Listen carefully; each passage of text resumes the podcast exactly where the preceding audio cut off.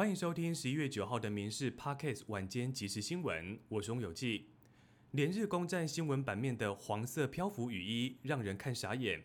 一会儿行经斑马线，一会儿在路上转圈，甚至还从天而降，让不少人心里发毛。经过警方调阅监视器，终于真相大白。嫌犯是一名家住附近的四十岁中性男子。他先利用双面胶带将雨衣的头、手、下摆密封之后，再灌入氢气，放置在马路上，让雨衣随风飘，营造人形雨衣走路的假象。警方说，嫌犯的职业是工人，目前正在追查氢气的来源。而他这样的举动已经触犯社会秩序维护法，最重可拘役三日，或处三万元罚款。桃园平镇的山子顶公园，有小男童骑脚踏车时被不明的线勒住脖子，导致红肿，出现皮肉伤。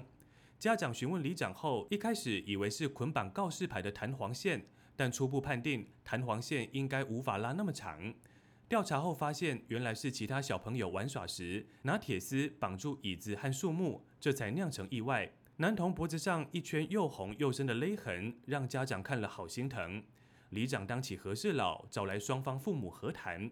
幸好男童只是皮肉伤，否则后果不堪设想。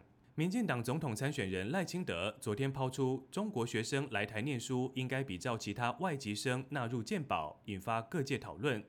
卫福部表示，基于公平性与防疫网络完整性，卫福部乐观其成。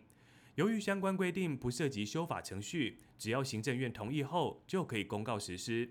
根据教育部统计，目前在台的中国学生约能够有三千人受惠。另外，针对中国学生、外籍生来台念书，纳保有六个月空窗期。过去这段等待期多半是靠私人保险处理。在各界积极呼吁之下，卫福部透露已经有初步应应规划，但仍必须修订健保法，同时要跟其他的相关部会合作。目前希望明年九月的新学年能够有机会上路。四十九岁女星冰佳琪长期耕耘戏剧表演，是八点档熟面孔。上周才出席市井豪门杀青宴，和演员们开心庆祝。没想到她昨天突然在脸书上宣告自己罹患甲状腺癌，追踪三年的肿瘤转变成癌细胞，必须切除全部的甲状腺。以八点档经典反派角色闯出知名度。冰嘉琪过去曾当空服员，因为碰到空难转行戏剧，成为电视剧熟面孔。私下也为了照顾失智父亲，坚持不婚。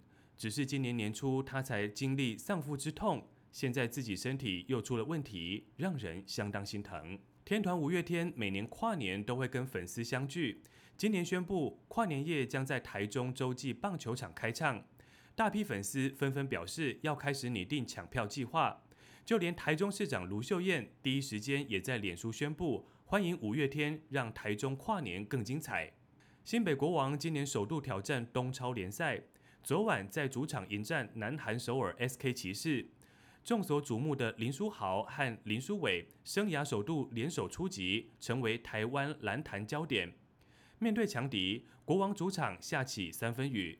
林书伟飙进五颗三分球，和哥哥林书豪合力为球队拿下三十三分，率领国王中场以九十比七十二赢球，夺得台湾球队在东超联赛首胜。昨天是立冬，不知道您进补了吗？天气转凉，许多人会相约吃麻油鸡、羊肉炉。不过中医师提醒，进补得看个人体质适不适合。